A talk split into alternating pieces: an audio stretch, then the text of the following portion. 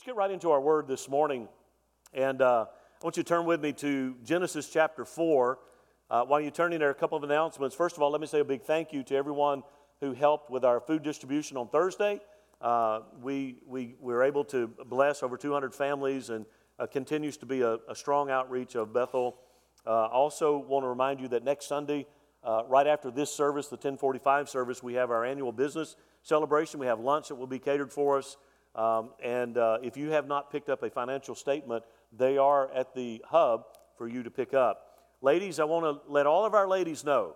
where are your ladies at? Let me hear you. That wasn't a lady. No, no, I'm just. Uh, we, want all of, our, all of our ladies, they're having their table for eight. Uh, if you want to, we, we would love for you to come fellowship with the ladies of BT. Uh, this is an opportunity for you to learn some of the ladies in a smaller setting. Basically, uh, there's a sign up sheet at the hub, and they have different restaurants.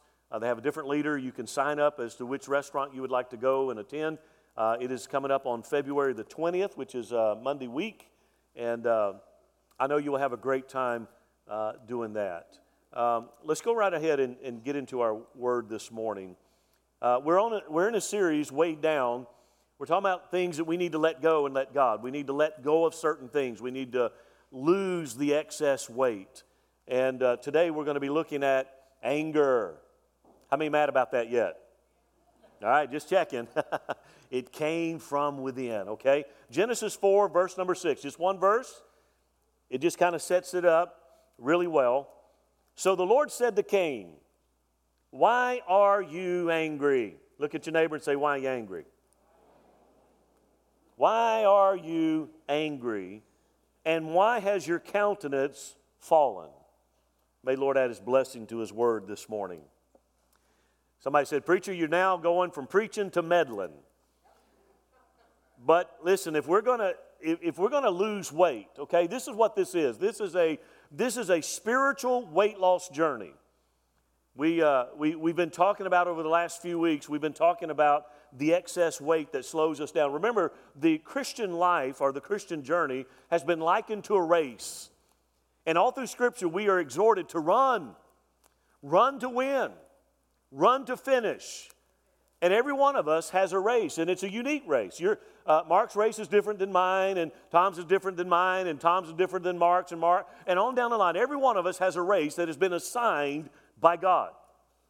And our job is to run that race. And like Paul said to Timothy, he said, I have run my race. He was now ready. And, and so for us to run, Hebrews says we are to run with patience the race that is marked out for us. But then he, right before that, he says, Let us throw off every weight and every sin. Now, again, sin we understand. Sin makes us feel icky, it makes us feel bad, it brings conviction, and we don't like that. But weights are not necessarily sinful, they're just things that slow us down. They're habits, and there's attitudes, and they're things that slow us down. And, and so we've been looking at the extra weight. We've looked at, first of all, unforgiveness. I said at the very the and that message that if you harbor unforgiveness in your heart, it is eating you from the inside out. You've got to learn how to let people go, to, to forgive them, to release them of the penalty of their offense, because it eats away at you. Yeah. Now, last pardon me, last week we looked at the futility of worry. How many worried about something this past week? It's okay. We, we, are, we are a worrying people. We worry. We worry about our worry because we worry that it's not right, right? We just worry. Has anybody lost weight since we started this series? Again, these are spiritual weights that we have to lose in this, run, this race. Now, spiritual, uh, this morning we're going to look at the, the, the, the weight of anger. Everybody say anger. There's just something about the word anger. You know, I mean, you just grrr. I mean, you're just there. we're going to talk about angry uh, anger. Have you, have you noticed we live in an angry world? We live in an angry world. Think about it. Think about this. I mean, and, and it seems like in the last five years, we have become angrier than we've ever been before. Again, I don't, I don't know about you, but on, on, the job, I don't know that you run. I mean, probably a lot of what you run into, I'm calling you out again like I did last week. A lot of what you run into on the job is probably stemming from people's anger. They're just angry. We're angry about everything. I mean, listen, I promise you that after tonight's big game, There's going to be, listen, there's going to be a winner and there's going to be a loser. And I would assure you that there will be an incident somewhere in the losing side where somebody will be mad about it and they will respond with anger. We live in an angry world. You think about words that have entered our vocabulary over the last 10, 15 years. We have, we have words like road rage, we have words like air rage, we have terms like going postal. All of these things stem from anger, they flow out of an angry heart. Now, think about this. When you were born, every one of us, when we were born, guess what? We came into the world kicking and screaming. Right? Wah! And you know what? For many people, not much has ever changed. For many people, not much has ever changed. They're still kicking and screaming today. I read a story about a man uh, in 1995, uh, the Arizona Republic carried a story about a guy by the name of Steve uh, Tran, Tran who lived in Westminster, California.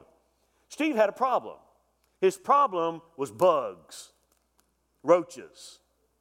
He had roaches. He didn't like roaches, and he had this problem. So uh, he tried everything.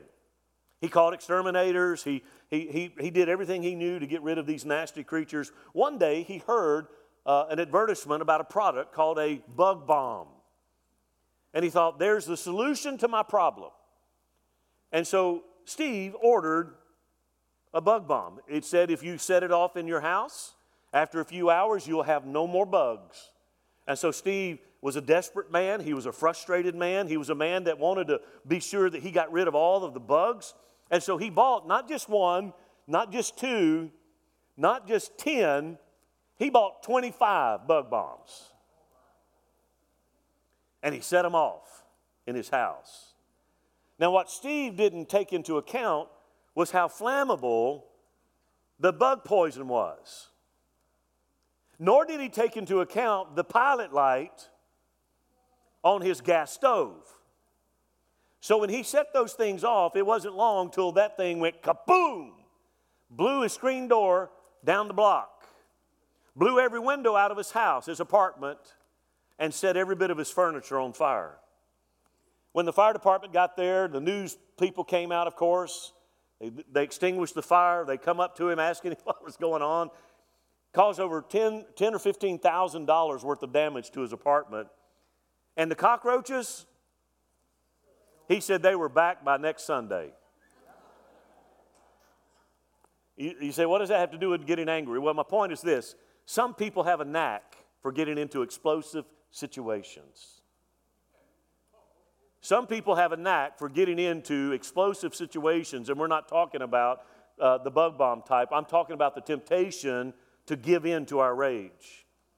There was a term that entered into the uh, the, the professional magazines from psychiatrists a few years ago, and it was an abbreviation of LFT. LFT stands for low frustration tolerance. Low frustration tolerance. In layman's terms, it just simply means this we get mad way too easy. We get angry way too easy. Listen, anger is a real and present danger. And it's not just an out there problem, it's an in here problem. It's an in here problem. It's not just people of the world that don't have a relationship with Christ that get angry. It's everybody. We get angry and we get angry a lot. We get mad. I mean, think about this churches split and close their doors because of anger. Marriages break and sever and divorce because of anger. Ministries are lost because of anger. Friendships are severed forever because of anger. Let me ask you this if I were to say the phrase, don't make me angry. You wouldn't like me if I'm angry. Would, it, would you know what I'm talking about? Yeah, I mean, most, most people, if you're not, if you don't know what I'm talking about, I'm talking about the Incredible Hulk. The Incredible Hulk was, was a man by the name of David Banner. David Banner was a mild mannered scientist, okay? But he had an angry side. And he used to say that, don't make me angry. You would like me. See, the reality is every one of us have two natures that are warring within us. We have one nature that is, that is sweet and normal, but when our buttons are pushed, that angry beast that lurks within surfaces. Anybody know what I'm talking about? Well, you awful quiet in this church this morning. See, we have that mild mannered side to us that, that, that, that we like to, to, to show, but when things don't go our way or our buttons are pushed, that inner beast comes raging out. Listen, when you stood at the altar and you said, I do, maybe you thought you were marrying David Banner, but after the honeymoon, the Hulk came out. Maybe you thought you were working for David Banner, but when you made a mistake on the job, the Hulk came out. Maybe you thought that friend of yours, that close friend, that BFF was, was a David Banner, but when you let them down and disappointed them, the Hulk came out. Everybody sees you as a godly person, but if you don't get your way, the Hulk comes out. Every week, angry people sit and stew in pews on the verge of eruption. And this anger can come, it can stem from a, a, a, a, fight at home. Isn't it amazing how we can get up every day, go to work, have a great civil morning during Monday through Saturday, but come Sunday, go to church meeting time. If there's going to be a fight, it's going to be Sunday morning. Isn't that the truth? I mean, isn't that your experience? I mean, it just seems like Sunday is when, man, the, the talons come out and the fangs come out and, and we get angry. You know, and, and the anger again either stems from a fight at home, maybe it's because somebody, maybe it's somebody in the church that's offended you. Or maybe, God forbid, you're mad at the preacher. What did I do? Whatever the reason, listen to me. God wants us as believers to rise above the temper tantrums and get rid of that sinful rage. Listen, we're never going to win the world to Christ by being angry.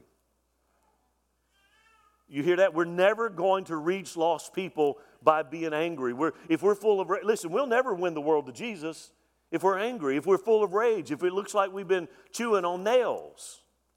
I think as believers, our disposition ought to be sweeter than that of a junkyard dog. Amen? Amen? In our text, we find the story of Cain and Abel. Here's something for you Cain has gone down in history as the very first person that we know of to get angry. He got angry. And here's an interesting tidbit about that story is that he's angry in a worship service. The very first man to, to be recorded in Scripture as being angry is in a church service and he gets mad. Whew. I don't have time to develop that, but that, that'd be a good sermon right there. Think about it. Abel comes and Cain, they come to their worship experience. The Bible says that Abel offered his gift, his offering to the Lord in faith. Cain did not. A lot of times we get look at that and say, well, it's because Cain offered a, the lamb and and and and, and uh, excuse me, Cain offered the lamb and Abel uh, you know who I'm talking about. Abel offered the lamb, and Cain offered the vegetables, the fruit. Listen, there's fruit offerings in the Old Testament. So it wasn't that. It was the fact that Cain did not offer. Abel came and presented in faith. Cain did not.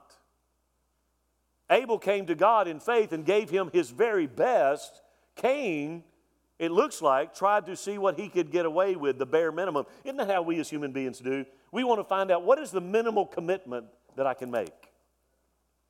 What is the minimum that I have to do? What is the minimum that I have to give? What is the minimum I have to, how I have to conduct myself so I can still call myself a believer? That's the problem. I told you this years ago. I had a friend, it's been many years ago, used to have a radio call in show. And he said, Mike, I tell you that 90% of all questions that came in on his radio show was this What is wrong with? And then fill in the blank. He said, The tendency is we want to see how close to the world we can get and still call ourselves a believer. We want to see, again, we want to dangle one foot in the world and one foot in the church and still call ourselves good. When the Bible says we're to come out from among the world, we're to be separate and touch not the unclean thing. There has to be a clear demarcation line between the old man and the new man. And that's, again, Cain comes and he offers, not in faith, he offers what is the minimum that I can do and get by with, and God accept. Well, here's the problem. When Abel came in faith and offered his offering, God accepted it. But Cain, God rejected it. And what happened to Cain? The Bible says he burned with rage at his brother. So, what does God do? Well, in our text, he comes to Cain and says, Hey, Cain, why are you so mad? Why are you so mad? Why are you angry? Now, you got to understand, this is not a question, okay, that God didn't know the answer to. He, he wasn't asking for knowledge, he was asking for revelation. Follow me. He's asking Cain because he wants Cain to understand. He's, he's trying to get Cain to do some introspective thinking as to why are you mad? What was it about Abel's offering that made you so mad? He's trying to get him to think. Paul writes to the Corinthians in 1 Corinthians chapter 10, he said that with every temptation, God will what? Always make a way of escape. Some of you remember me, I used to say this all the time. I hadn't said it in a long time. But I used to have this saying around the church many years ago that you can't kill a cockroach in a corner with a round toed boot. Picture that for a minute. You can't kill a cockroach in a corner with a round toed shoe. There's always a way out. And that's what Paul's writing to the, uh, the Corinthian believers is like, look, whenever temptation, whenever you are tempted to be angry, God will always give you an avenue to get out of it whatever temptation comes your way. So, so Cain, when God asked Cain, Cain, this question, it wasn't because God didn't know why he was angry. It was so that God was show, showing him, hey, here's the way out. Here's your avenue to get out of this. You're, you're headed down a pathway, buddy, that you don't want to go. And here it is. Well, guess what? Cain refused to listen. And he went down in history as the very first murderer as well as an example for all of humanity of the dangers of anger. In fact, John writes in 1 John chapter 3, he says, Do not be like Cain. Think about it. I think most of us here want to live our lives as an example for other people. You know, we want to be an example. We want to be able to live our life in such a way that people say, hey, look at, look at Johnny, look at Susie, look at whomever as an example, a good example, by the way. but he said, hey, don't be like Cain. Why? Who belonged to the evil one and murdered his brother. And why did he, why did he murder his brothers? What John asked? Because his own actions were evil and his brothers were righteous. Don't be like him. See, the fact is, everybody gets angry. We all get angry at, at, at various times. The difference is how we deal with our anger. It's how we deal with it. Some people blow up, some people clam up, some people express it, some people repress it. None of those are healthy uh, ways of dealing with anger. In fact, Proverbs 25 28 says, If you cannot control your anger, you are helpless as a city without walls open to attack.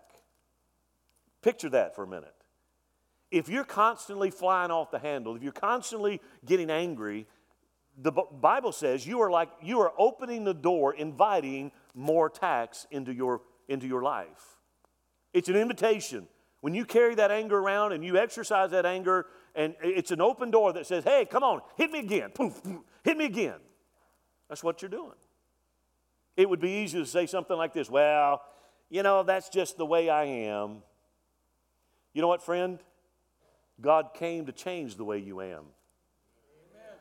In Ephesians 4:26, Paul is writing to the church in Ephesus and he says this, "Be angry and sin not.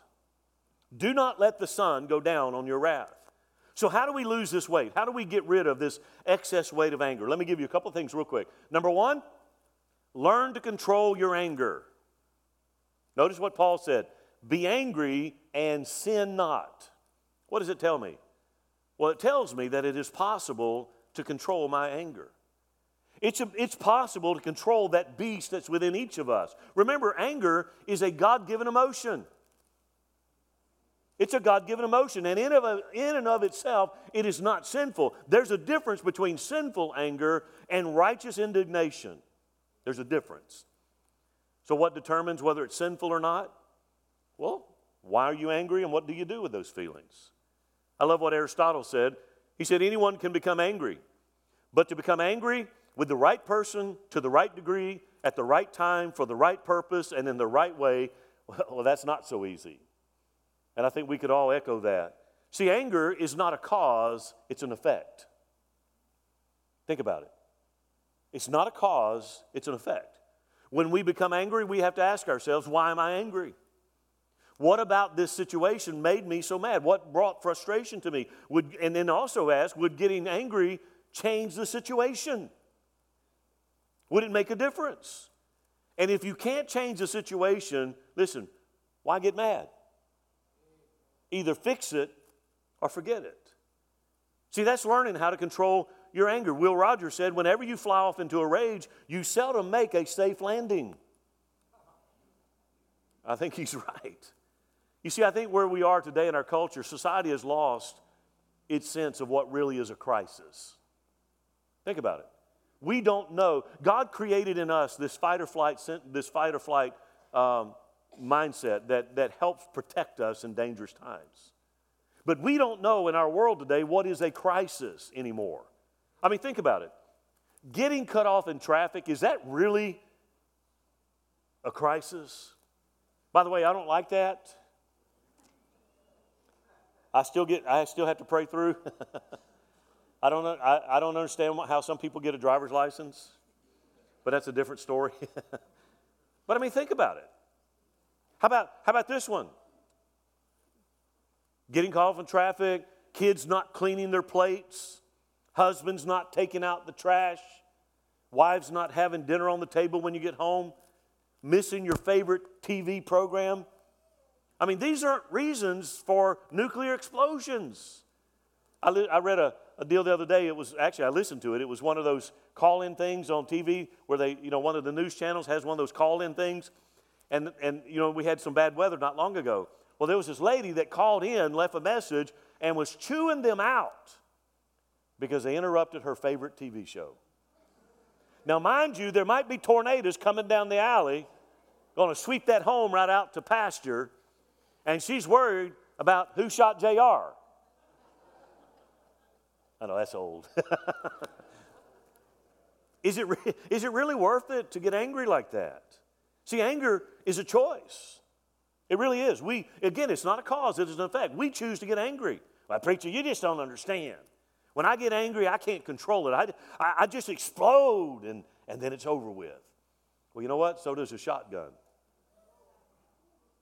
But you can't done, undo the damage that has been done. Listen, I, you can control that anger. How many of you, how many of you can remember a phone conversation, or, or, or, a heated argument that you're having either with your husband, your wife, maybe your children? You know, it's at the decibel level of a rock concert, and you're going at it toe to toe. You might be throwing frying pans and whatever, and all of a sudden the phone rings. You go, "Hello." Uh huh. You're laughing because you know it's true. Don't tell me you can't control it. We've got to learn how to control our anger. I mean, in here, uh, men, men typically blow up. Men tend to have that explosive anger. We, they blow their stack. Women, listen, ladies, you typically clam up. Now, not all women, but most women clam up. Do you know what they call that? Passive aggressive. Passive aggressive. What does it mean? It means you become more stubborn, more obstinate, all the while with a big smile on your Christian little face. For example, here, here's how it plays out you and your husband get into an argument on Saturday night. You wake up Sunday morning and you're not done. Okay? Men tend to go to sleep and we forget about it. Ladies, anyway, so, so you're not done. So, so you wake up, you're still angry with your husband. So what do you do? You slow things down. You start taking your own sweet time getting ready for church.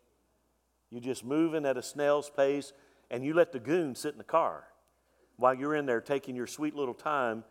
And, and you know he's compulsive about being on time. And yet you're slow and you're dragging it out.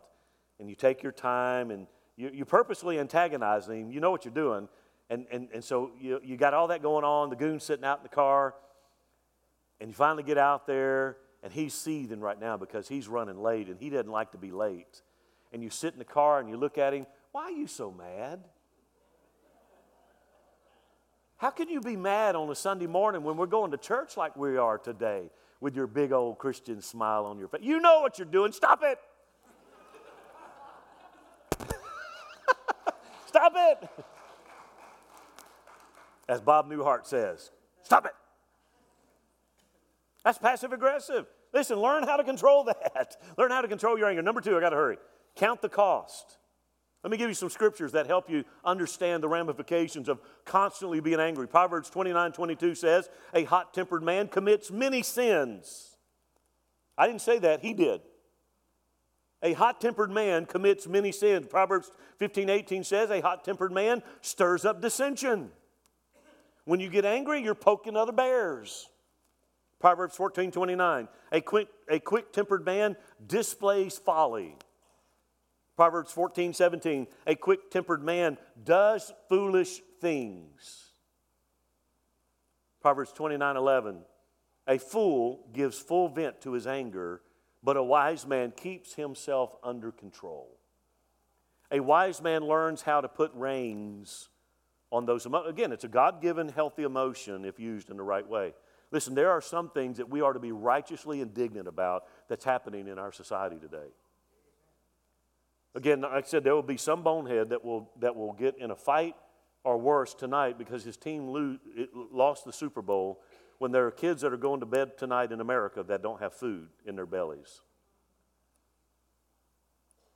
There'll be some bonehead that will get into a fight tonight or worse because his team loses, while there are people that will sleep on our streets, people that will, be, that will overdose on drugs, kids that will be abused. You see what I'm saying? Anger exacts a high price. Cain was angry at God because he accepted Abel's sacrifice, refused his sacrifice, and in that anger, he killed his brother, murdered his brother. Notice what God said earlier. If you read that whole story, God said to Cain, Cain, sin is at your door. You have to do something about it. Cain, sin's at your door. You have to master it. You've got to take care of it. You have, listen, we can come in here all day long and sing kumbaya and all of these things and fold our legs and, you know, mm, do whatever. We have to take the bull by the horns. I have to do something about my anger. He said, Cain, sin's there. You better master it. See, God knows the high price that sin, that anger will exact from us. And so He puts all these warnings. Listen, when I lose my temper, I'm a loser. When I blow my stack, I'm the loser. How many, I mean, think about this. How many futures are stolen from our children because of angry parents? Anger has never strengthened the marriage. Anger has never repaired a broken relationship. Anger has never inspired people to dream big dreams about what God has put them on earth for. A- anger does not do that. Anger damages relationships. And if you're, if you're angry, you could lose your family, you could lose your job, you could lose your health, and if you take it to the extreme, you could lose your freedom. Anger doesn't bring anything productive or healthy. When we count the cost of anger, why am I angry? Why am I angry? Okay, and, and, and if I express that anger, what's going to happen? And thirdly, will the expression of my anger resolve the issue? If it doesn't resolve the issue, quit being angry about it. The last thing is this, guys, come on back. The last thing is this retrain your mind. Romans 12 says, Do not let the world squeeze you into its mold. Romans 12, 1 and 2. Be not conformed to this world, okay? Don't let the world press you, squeeze you. We, again, we live in an angry world. We're angry about everything. We're angry about our politics. We're angry about our health care. We're angry about our school systems. We're angry about this. We're angry about that. He said, Don't let the world push you and squeeze you into that mold of being angry all the time. Instead, be conformed by the renewing of our minds. Listen, we can promise that we'll never lose our temper until we're blue in the face, but that alone will make absolutely no difference. How many people have said before, I'll never do that again, and you went ahead and did it anyway? We can make a New Year's resolution every year for the next rest of our lives that we'll never get angry, but how many of us know that that doesn't help? I've said it before, but the way that we act is determined by the way that we feel, and the way that we feel is determined by the way we think. That's why Paul writes to the Philippians in chapter 4, verse 8 Finally, brethren, he's summing it up right here. Finally, brethren, whatsoever things are true, whatsoever things are honest, whatsoever things are just, whatsoever things are pure, whatsoever things are lovely, whatsoever things are of a good report, if there be any virtue, if there be any praise, what do he say? Think on these things. You know what he's telling us to do? Get rid of the stinking thinking. That's it. Refrain, re- retrain the way you think. Listen, things are not always, how many understand this? Things are not always going to be the way you want it to be. That's at home, that's at the church, that's on your job, that's in just in the public arena. Things are not always going to be the way you want it to be. Don't jeopardize your well-being by getting angry all the time, by throwing temper tantrums. How do you know if you have an anger problem? Well, here's some signs. You get frustrated real easy. You're quick to point out what's wrong in other people. you give people the silent treatment or you ignore them. You have a sour disposition. Oh, Lord. that means you look like you go around like you've been baptized in pickle juice. You have little patience with people. You pu- your pulse constantly races. You know, the thing with flight or fight is that it, it is that that thing that God has created in us in danger, we, our, our, our blood pressure shoots up, our heart races, we get that adrenaline shot. It's, it's that design to either throw down or to get out, okay? You're never meant to live in a fight or flight mindset all day long. You go to the doctor and they say, hey, what's your resting heart rate? well, I don't really know because I'm angry all the time. That's a good sign. Your pulse constantly races. You fly off at the least provocation. You constantly argue and fuss about everything. Listen, as I close this morning, Jesus wants to help us eliminate that raging beast within each of us. He does. Again, this is a weight that will hold you back from being everything God has designed you to be. I, am telling you from experience. My wife's sitting over here today. She could verify. I was an, I was an angry, I was an angry person. When, God, when we first got married 30, how many years ago? Long time, huh? 36 years ago. Has it been that long? 36 years. Wow. 36 years. Whew. I had an anger problem. See, I grew up in a home, you know my story. I grew up in a home where anger was the emotion that was expressed mostly. I had an angry mom that translated into a son that became very, very angry. I'd just soon fight my nose has been broke four times, been stabbed in the arm, hit in the head with a pipe. I just, that's who I was. And when I got married, I still had that raging beast on the inside. I don't, I don't have time to tell you a story, but, and, and she don't either.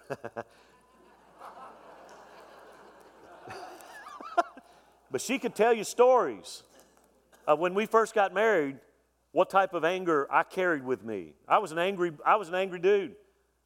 I mean, I'd blow up at the least provocation. I, one time we were, remember this? We were riding in Germany. I had a, uh, I, we were coming out of our local exchange there in, in Bad Kreuznach where we were stationed. And as I was driving out of the parking lot, there was two guys, two soldiers that walked in front of my car. Remember that? Sto- remember that? So these two guys walk in front of the car, and they're taking their own sweet time. I'm impatient, or was. And those guys are just kind of meandering, lolly. I call it lollygagging you know, just kind of walking around. They look back, they know I'm there, they know I'm trying to get out, and they're taking their time. And I finally had all I could take. And I threw that car and parked, and I jumped out of that car, and I'm ready to go lay down on them. And she's over there, grab Mike, get back in this car, get back in this car, get back in this car. you remember that? yes, she does. I heard God say this You have not because you ask not. And I said, Okay, God, I don't want to be angry. I, I don't want to carry that forward.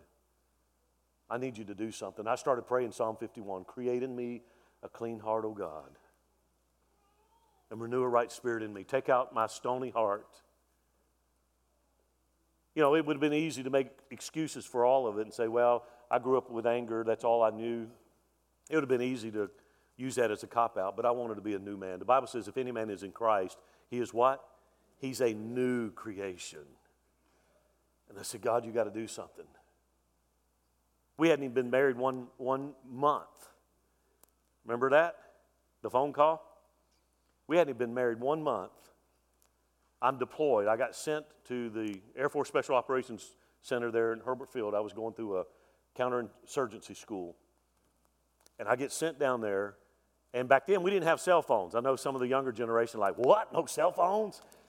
We didn't have cell phones. We didn't have internet. We had pay phones. and so I told her, I said, okay, here's, here's our talking schedule. I'm going to call you on this night at this time. And because I, you know, again, we don't have cell phones and she worked. So that night came, and, I, and I'm being honest and transparent with you. That night came, I call her, no answer. I thought, okay, maybe she didn't understand what I said. so I wait a little bit, and I call her back. No answer.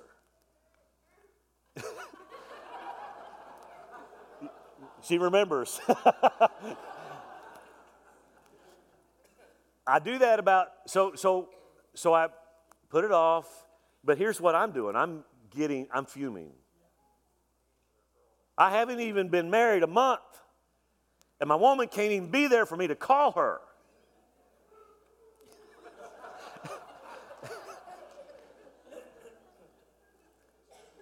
That we supposed to have a phone call at 7 o'clock. At 10 o'clock that night, I get a hold of her. So you can imagine, guys, if, you, if you're prone to blowing your stack, you can imagine when she answered that phone, it wasn't, hey, honey, how you doing? I love it. It was, man, I just went total nuclear. She told me later, she said, I stopped for a minute and thought, man, what did I do? Did I marry this wrong, the wrong guy? I heard God say, You have not because you ask not. I said, God, I'm asking you now Take that angry heart. Take that anger. Take that hurt, whatever the cause of it is, take it away. And you know what? He did. He did. It wasn't it wasn't too many years into our marriage where God totally changed. She got a brand new husband. Because I asked. I ask. Anger will take you farther than you want to go, it will keep you longer than you want to stay, and it will cost you more than you want to pay. If you're prone to anger, frustration, things like that blowing up, you need to do the same thing. You have not because you ask not. Start asking. Listen, husband, your wife does not deserve your rage. She's not your slave, she's not your servant. She doesn't deserve your rage. And, wife, your husband, just put it this way he doesn't deserve your anger. God brought you two together to be a Christian home where love, you, you, especially if you have children, those children want a safe haven where they can come home. They don't want to come home and hear mom and dad screaming at each other constantly. One last story. When my daughter, who was Rebecca up here on the drama, when my daughter was young, we were, before I came to pastor here at this church, we worked at a church in Duncanville. I was a health inspector in Irving. We worked at this small church there in Duncanville. And Sheila and I, we just bought a home. And uh, so we're having, it was a, I don't remember if it was Wednesday night. I think it was Wednesday night. We have, we're having this discussion. Uh, but it had a little higher decibel level to it than normal discussions. And she went to the bedroom. And when she went into the bedroom, I don't know if she did it intentionally or whatever, but she locked the door. Well, as a typical man, I wasn't done. So I come running around the corner to finish my argument or my discussion. And I grabbed that door, but the door was locked, but I didn't stop. I kept going, and I crashed through the door, broke the door jamb, knocked the door off the hinges, and there's my little girl seeing daddy. I felt about that tall. I profusely apologized and said, Daddy never should have done that. And then I sit down my little girl as we're about to go to church. And I said, Now, sweetheart, that all stays in our house.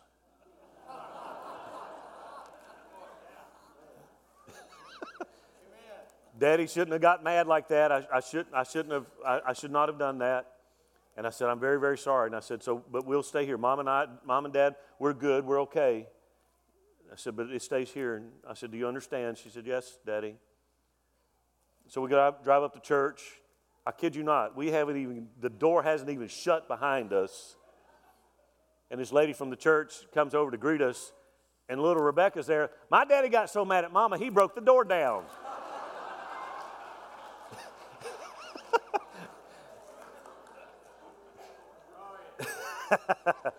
Be sure your sins will find you out. Listen, anger never does anything. It never heals broken hearts and broken homes. It doesn't do anything productive. Be angry and sin not. So I'm asking you today if you're here today and you deal with anger, it's time to lose that weight. It's time to get rid of it. And you know what? It may not happen overnight. It may not happen in a week. It may not happen in a month. But if you'll get up every day and start praying, God, today, I'm asking. You said, I have not because I ask not. I'm asking right now, give me a clean heart. Give me a heart of flesh. Take out the anger and the rage that's within and give me a new heart. And you know what? He'll honor that. Would you stand with me this morning?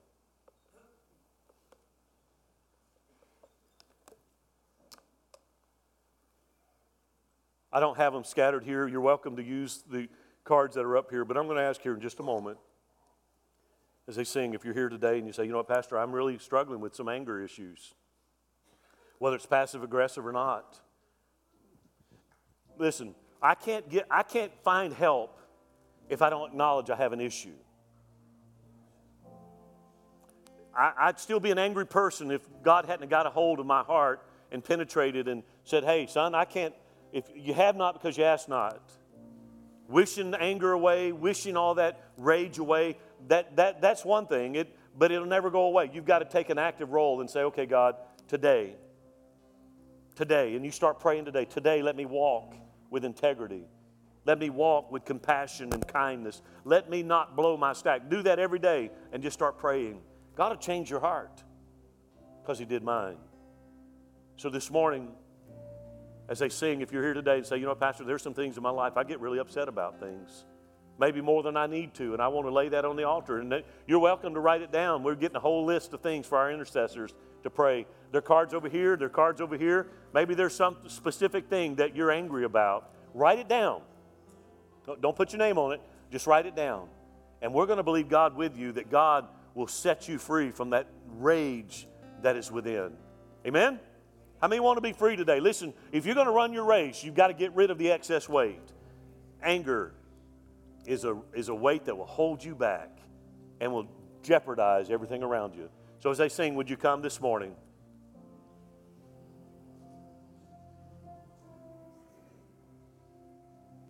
Don't everybody run at one time. Who can melt the hardest heart and speak life into my soul? Who can spin the world around hold me ever close? And who can search the depths of me and love me to the core? Who controls the world I see and walks me through it all? Come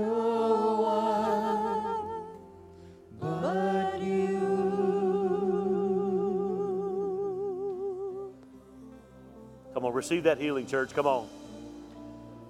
No one but you. I'll sing of your love. I can't get enough. Just want you. the Lord of my soul, King of my heart, Jesus, it's you. Lord, I'll sing of your love. I can't get enough. I just want The Lord of my soul, King of my heart, Jesus, it's you.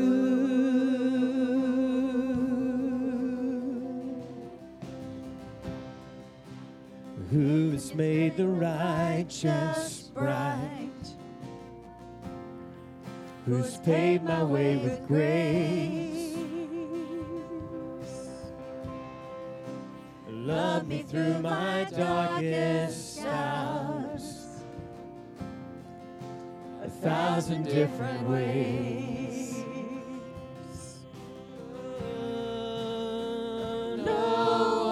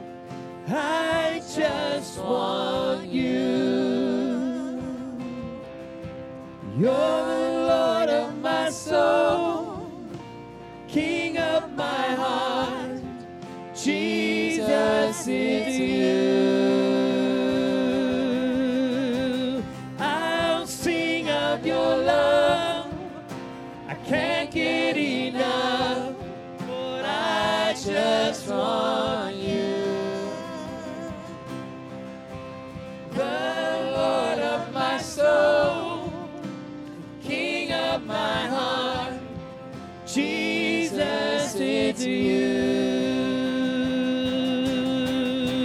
I'll sing of your love.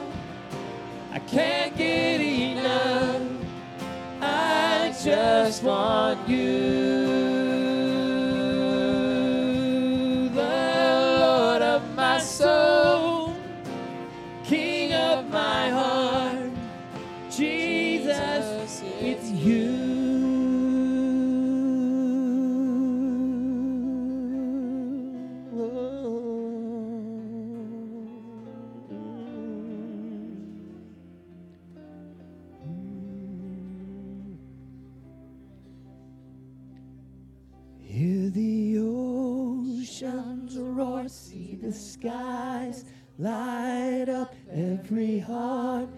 Now sing to the Lord.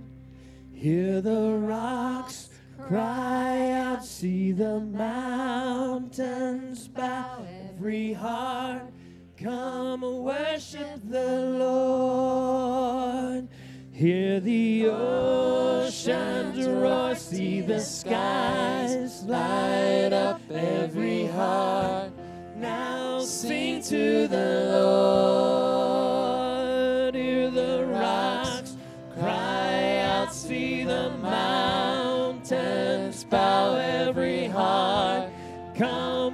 Worship the Lord.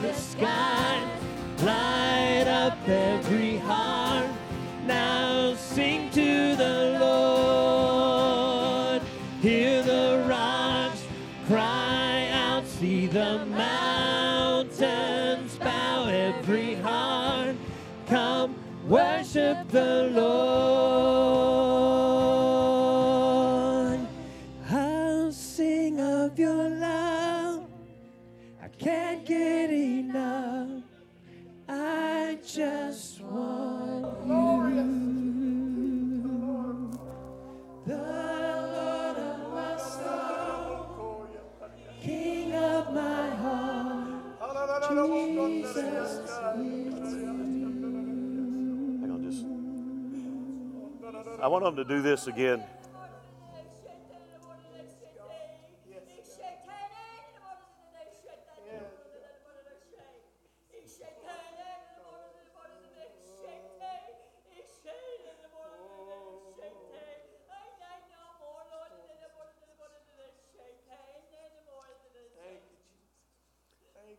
Where I would say, you don't have because you don't ask. If you will ask, I will move that mountain. If you will ask, I will heal that broken heart. If you will ask, I will mend those bruises and those wounds. If you will ask, I will open prison doors that encapsulate, surround, and contain you.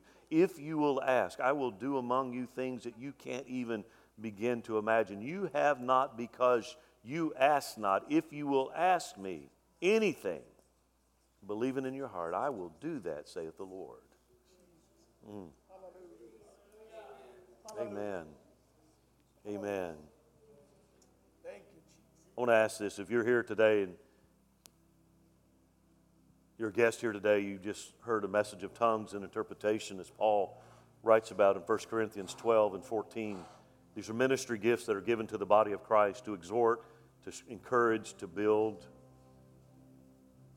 I always think about God thinks enough of my situation to stop what's going on, to speak through the gift of the Spirit to me. I'm going to ask you to bow with me once again, all across the building and maybe online. And I, and I really felt like this resonated in my spirit as that message went out. I want to pray for a couple here today. A couple, husband, wife, couple, maybe, maybe it's more than just one. But I talked about the anger and how it fractures and fragments a relationship. And I'm not going to embarrass you at all, so that's why I don't want anybody to look around because I just want to I want to pray for you. But if you're here and you say, you know what, Pastor, there there's some strain in my marriage because of what you're talking about, because of anger. I've got a short fuse. She has a short fuse. We're butting heads constantly. We're, we're, we're antagonizing each other. And we're not in a good place. We're not in a good place. The Bible says that a cord of three strands is not easily broken. When you, when, when you dedicate your, your, your marriage and your family to God, you invite Him into that family to build and strengthen. An enemy, would like nothing better than to divide and conquer. And I'm just going to ask, again, nobody looking around. If you're here today, say, Pastor, that's me. That's my family. Would you pray? There's some things going on. There's some strain in our relationship. It's because of anger. With nobody looking around, if that's you, slip your hand right, right back down. I want to pray for you today. I want to pray for you. Amen. Amen. God sees.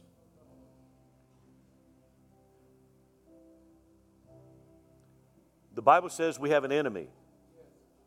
He's a thief who wants to steal, to kill, and to destroy. He wants to steal your joyous relationship.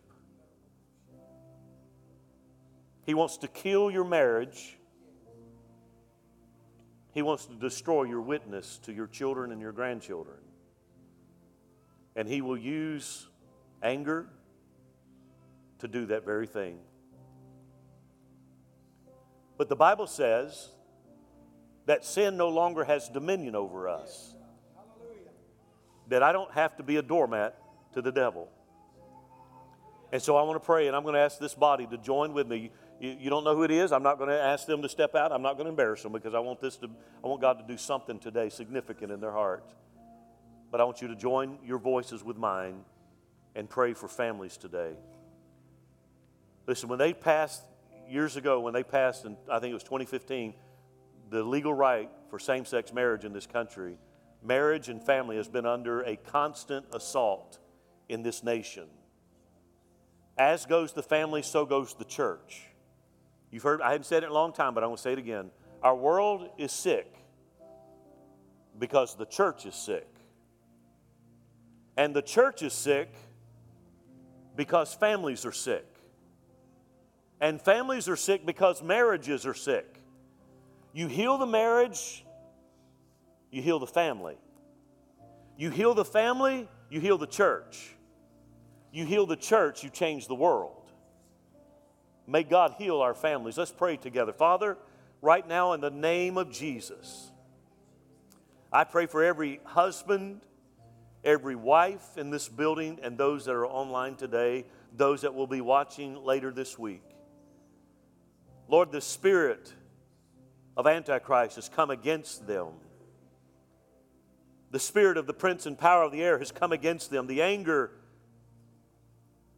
He's dispatched into that relationship to steal, to kill, and to destroy what you have put together. Lord, you said, What I have joined together, let no man put asunder. But Father, we have an enemy who walks about as a roaring lion, seeking whom he may devour. Today, we as a church body and family stand with our, our marriages, our couples, our families today. We pray, Father, that you would turn the heart of that husband Lord, renew that heart. We ask right now. You said we have not because we ask. We ask today that you would touch the heart of that husband.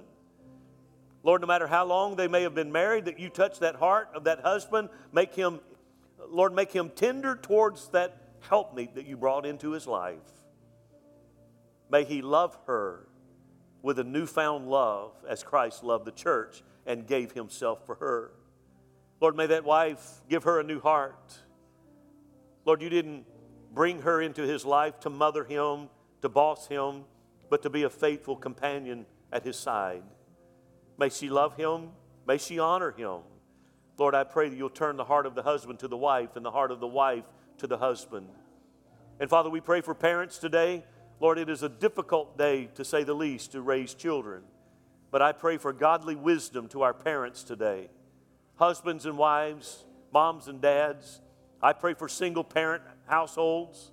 God, that you would impart to them divine wisdom and knowledge to raise their children in such an X rated world that we live in. Turn the hearts of parents to the children. May they not see children as an inconvenience and a bother, but as the heritage of the Lord. Father, strengthen those bonds of matrimony, strengthen the bonds of family, strengthen our families so that we can make a difference in our world. Now, Father, I pray as we walk out of here today, may we walk out of here determined to be different. Lord, we must master those things crouching at our doors.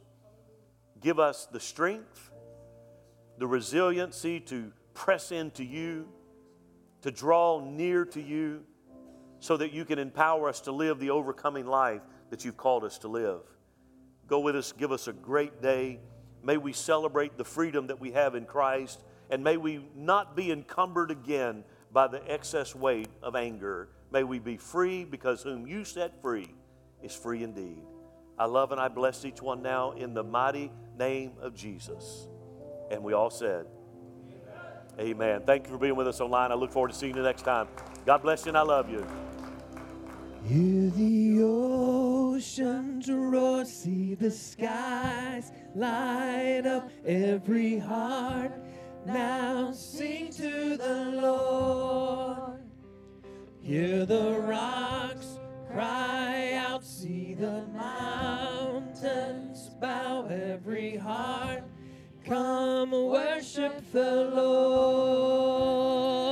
Hear the oceans roar, see the skies light up every heart.